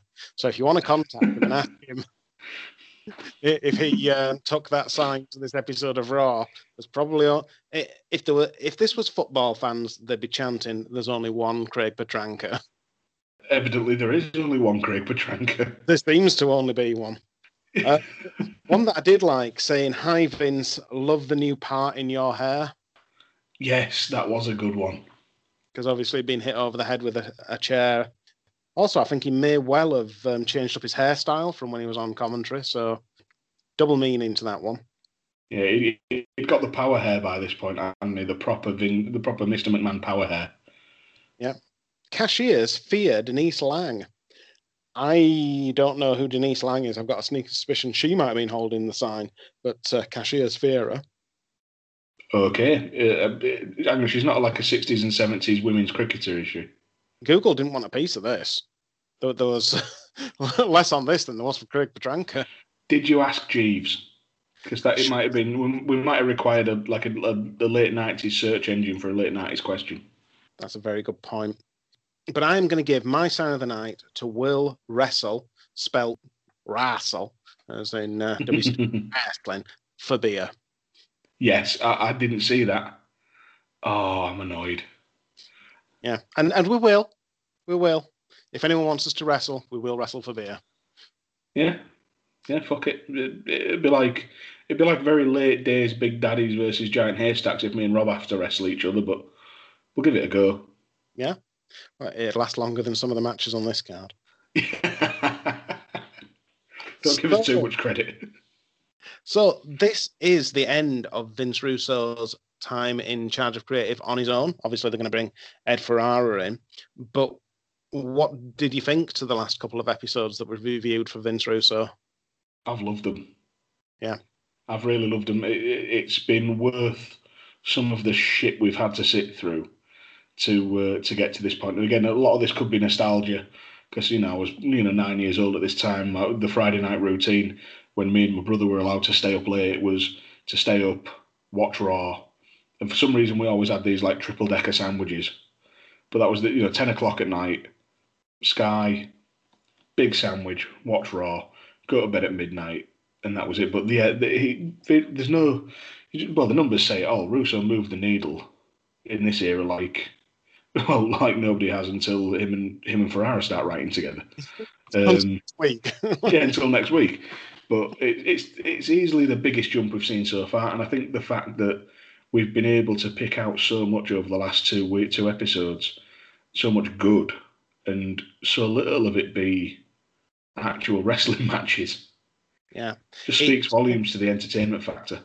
It's really written like a television show, and you know we'll cover on the next episode and why they bring Ed Ferrara into write Raw with Russo. But I don't think it should be a surprise that the way the show's going, they bring in a television writer to work with them. Yeah, not at all. You know, not at all. No, what was that? Sorry, I, just had a really good point then, and it's completely gone out of my head. Anyway, if it comes back, I'll let you know. Yeah, you might get my Ed Ferrara conspiracy theory uh, next week when we're on the Ed Ferrara episode, or the week after when we're still on the Ed Ferrara episode, or when they go to Nitro. Yeah. Um, we, we might get it several times. Might get it several times. Oh, not at all. I might, I might forget probably will forget. No, I, have enjoyed these, and as you've said, the, the wrestling's taken a back seat, but it, it's it's felt really good television. Oh, that really. was it. Um, it was going to be about about Russo because at the time of recording, we're only uh, a week removed from James's interview with Vince Russo dropping, and it it opened my eyes to a lot of things. It was very interesting to hear, but I I really appreciate people like Vince Russo in in all walks of life. I mean, it, it, it's it's going to sound a weird comparison, but I, in my head, he goes uh, hand in hand with someone like Stan Collymore uh, in football. In that, as a pundit, Stan Collymore, you might not agree with everything he says, but he always has a clear, logical, rational explanation for his opinion and why it makes sense to him. And you can't put a price on someone who can articulate that sort of thing. Just say, well, here's my opinion. Here's why it's you know, here's the logic there, and it's easily followed. And you can and you can look at them and just say, well, I disagree, and they'll just say, and well, they won't say, okay, that's fine. They might call you a dickhead, but at least they can articulate. They don't just say, here's my way of thinking. Fuck you if I'm if you think I'm wrong. They say, Yeah. here's my here's my opinion. Here's how I got there, which I think is is lost in in a lot of discourse nowadays, just in general on any topic. I think there's a big difference, and I would probably put Russo and maybe Cornette in the camp of when they tell a story, they are doing their level best to tell it from their best recollection of what happened. And mm. Might be wrong, or they might go the wrong end of the stick, or whatever. But I think they come from that that place. Whereas you get the people like Bruce Pritchard, who are wonderful storytellers, but probably can't really remember what happened. And and Eric Bischoff, again, wonderful storyteller, but they never let the truth get in the way of a good story because they're so good at spinning the yarn. Yeah, and, uh, and we discussed that I think with with James about Bruce Pritchard. Yeah. and you know it's it's been said about Bischoff as well.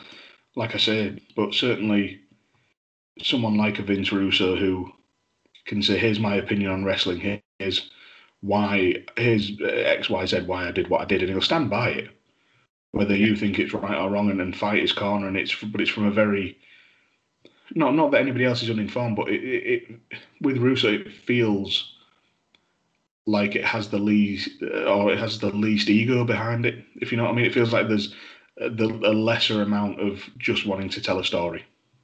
Yeah, and uh, but they're going for completely different markets. Mm, Bru- Bruce Of show where gather round kids i'm going to tell you a story and and that's his show and it's not it's not history it's entertainment and he, he incredibly well at it and I, I think you just have to look at it with that lens but yeah yeah i think they've all got they're they're all interesting to listen to in in one way or another Yeah. i think so what would you rate the show overall Right, buckle up, crack a beer. I'm going in for it this week. Right, the matches, like you said, there was, I think, what was it, three out of six matches that ended in uh, a no contest or a DQ or a count out. So, as much as I enjoy, It was three out of six matches that ended in a no contest. There was a DQ on top of that. All right, so it was four out of six. So, as much as I enjoyed the clusterfuck of the uh, that tag team match, and as much as the main event drew together a lot of stories, I can't give it any more than a five. There was no actual, apart from Funk's moonsault and some of the high flying stuff. That that was the only sort of out stuff that stood out in terms of the matches for me. So there are five out of ten. The promos, the promos in this period were borderline untouchable just borderline untouchable. Everything involving Austin, everything involving Dude Love, Mr. McMahon, Paul Bearer. It was I can't I can barely pick a fault with it. And so it gets I think this is my first nine out of ten. Production values they were they were solid, you know, the, the vignettes. Even even the Val Venis thing, which was uh, a bit of a sort of bad taste uh, maybe nowadays. But uh, even that, it, it was just, it was as good as last week. But the the DX invasion and the multiple segments and how iconic that was, it kind of tips it over. So that I get my second nine out of ten on the back of the first.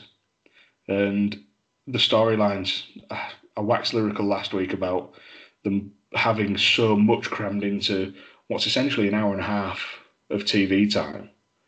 You've got DX Invasion, Owen's heel turn, Kane Taker, Vince, Austin, Dude Love. And, and that's just the major bits. You know, there, there was a bit Mero and Sable. New character introduced in Val Venis. All the stuff with Skull and Eight Ball and Chainz. The sprinkling of LOD, you know, coming on from from that, the last episode till now, the NWA invasion. It's all in there, but nothing feels out of place. So guess what? That's another nine out of ten. Um, this, this is I'm, I'm rating like on on tap now. Um, the fan response they were hot all night. They were just hot all night. and that gets an eight out of ten. I gave my highest rated last week, which I think was a seven or a seven point five. I can't quite remember off the top of my head. Seven. It's a seven. Well, uh, this gets an eight. All right. Wow. So before I go into my rating of the show, I've just gone into a third beer. I've gone into Reckless, which is a 4.8% American Pale Ale by Red Willow Brewery. And I've given that a four on Untappd, So Oh, fair enough. Yeah, that, that triple H triple grew on me actually. It wasn't too bad. It'll be it'll be about two point seven five, maybe a three, which is actually no offence to them, it's quite high for top rope. They do great beer names and great and good can art, but not my favourite beers in the world. I'm still I've just uh, I've just cracked this uh, this Rumi's Munich Keller beer, which is fine. It's middle of the road. It's a little bit nondescript, but it's yeah, it's just it's there. It's better than no beer. And uh, I've got an, another cheeky little fourth one lined up, and it's a Morian Czech style dry stout, which I've never had before. I've never had a Um, Czech style stout. Yeah, be I think it'll be a new style, uh, a new style on my Untappd. So I'm, uh, I'm quite excited, but I'll I'll probably have to let you know about that uh, off off air. Yeah, it'd normally be a Pilsner or something, wouldn't it? But yeah, that, that'd be interesting. So, my rating of the show, and this might surprise you a little bit, I'm going to give it a 6.5. And the reason, and I, and I did agonize about this one. I really did because there are some iconic moments, and you know, I, I don't necessarily think the DX invasion was perfect, even though it's iconic. I didn't get the vibe from this show, like like that show in Canada with Bret Hart and the flag match, and you know the crowd and the way they built it up all night. I know you weren't a massive fan, but you know I, I- I thought that was brilliant, and I loved the show that we did last week with my. But I didn't quite think this show came to that level, and you know there was a lot of craziness in the matches, and there was only about 18 minutes worth of wrestling on the show. And it's funny because I watched this show, and then the only wrestling I've watched between this show and recording this podcast, I watched the first half of the Ring of Honor 500 episode that came out this week. All right. And Jay Lethal, Jonathan Gresham in a pure rules match, and oh. they wrestled for 16 minutes. It was a beautiful match, and you know you've got Ian Riccaboni and Caprice Coleman on commentary, and I really like Caprice Coleman. I think he's great. I think he's really witty when he wants to be, and it was like watching a snooker match. in You're not the- selling it. No, but I mean, it was very good. And some snooker matches that take aside, you know, let's park the Ronnie O'Sullivan matches for a minute. Some snooker matches can be quite attritional. The commentary's very steady, very slow, very measured, mm-hmm. and you're still watching something that's technically very good. It's not flashy, it's not your 147s, anything like that, but it is very technically competent. Hmm. And that's what that Ring of Honor match was. And that one match accounts for as much wrestling as we got on this show. And it's just it's just bizarre in a way that you've managed to get so many crazy no contests and squashes and all that sort of stuff. And you know, complete opposite side. I think I think this show, and you know, obviously the least important part of the wrestling is the wrestling, needed a bit more on the wrestling side. It, it was a beautiful soap opera episode. This this episode. You, if you'd have missed it, you'd have felt stupid. You'd have felt like you'd missed out on something. If you'd have missed it, you'd have felt, you know, that, that you're missing the story. You need to catch up, that kind of thing. So it, it was mustn't miss TV, but it wasn't as good as some of the episodes that we've seen on a standalone basis. So uh, as part of that chain, as part of that ongoing, I'm watching Raw every week. It was vital. I just don't think it was stellar in and of itself. Fair enough. I can I can under, I can respect that. Yeah, it's kind of the inverse of the uh, the episode that we recorded with Andy, where you guys both loved it and I was sort of less sold. I'm still Um, giving it, you know, a six point five to me. Oh yeah, it's a, it's a very good rating. average. You know, I mean, and, and don't get me wrong. Again, this blows out of the water anything that I'm seeing in the current product. Yeah, Yeah, no, you're absolutely right, and you know, context context is is the key. So I, I, I can completely see how you got there. The well, we said last week the the only thing that it was missing was was better wrestling. Now, whether it w- it's doubtful whether it was actually better wrestling this week compared to last week, but at least to me, the no contests and the, the squashes and and whatnot, it seemed to it just seemed to fit a little better into the show overall. And I, I don't know quite how I got there, to be honest, because one of the matches involved Jeff Jarrett, and all all bias aside, you know, it was Jeff Jarrett versus Bradshaw, wasn't it? Yeah. And it was fine. Match was fine. I can't remember how it ended. I just remember thinking I really want to see Bradshaw knock his block off. um, so, but yeah, it, again, it, the, the whole point of this, the whole point of this podcast is different strokes for different folks. As we keep saying, wrestling's a buffet. So yeah, no fair play to you, man. It's And I do feel a little bit cheated that we got the bait and switch with Triple H and Dan Severn. Uh, when when I thought that was going to happen, I thought, right, Yeah. we're off to the ratings, and and probably that, you know, if we'd have got a decent match between those two or a decent showing, you know, that that would have significantly changed the ratio of wrestling and non-wrestling. How would have had would a you have? segment, I think. Yeah, how would you have felt if it had been five minutes that ended in either DX getting involved for a DQ or Dan Severn snapping and just absolute, just like defying a five count for a disqualification I think based either on of what he those- did to Cornette. either of those would have been a good finish to it. You know, it would have made sense. Severn's seen red. He's beaten up his manager. he- he- He's lost control. You know, he, he has a different set of rules when he's fighting in MMA to to wrestling, and he's a destroyer. And you know, Triple H has to do some chicken shit heel stuff to get away. I think would have been would have been perfect, really. Mm. Yeah, fair enough. Not like I said, I wasn't trying to shit on the idea. I, I would have quite, I would have actually, same as you, felt quite cheated. Like Dan Severn comes out, big beast of a dude. I wanted to see him in Triple H fight. Yeah. And to my knowledge, I'm not sure they ever did. It's it's a question for cage match. Would it surprise you that the community vote on Cage Match gave this show 6.2 out of 10? what a cage match, no. Well, I was actually quite surprised when I looked this up because, you know, I had written down my score first and I thought, oh, you know, got reasonably close to Cage Match. I'm either doing something very right or something very wrong. well, that's the beauty of it, isn't it, Rob? There's no such thing as right and wrong. No, there, there isn't. There isn't, you know. Not as far as wrestling goes, anyway. Well, But it is within, great. well, Yeah, within certain parameters. it's great to see you cracking an eight out. And, you know, as we said, this is the highest point so far, but we're going to have a Nitro that's going to be higher than this. We're going to have, you know, we're going to go over eight for the for a Raw. Which is insane. Yeah, and and again, people, that isn't million. That's percent of the audience. So, Which is still insane. but it's more than millions, though. That that's the thing. Yeah. Yeah. Yeah, so you know, p- potentially, you know, we, we could be going, we could be in for some good episodes. The next episode we're going to go to is going to be a Russo and Ferrara episode. It's going to be their lowest, but you know, just to put that into context, I think their lowest is a four.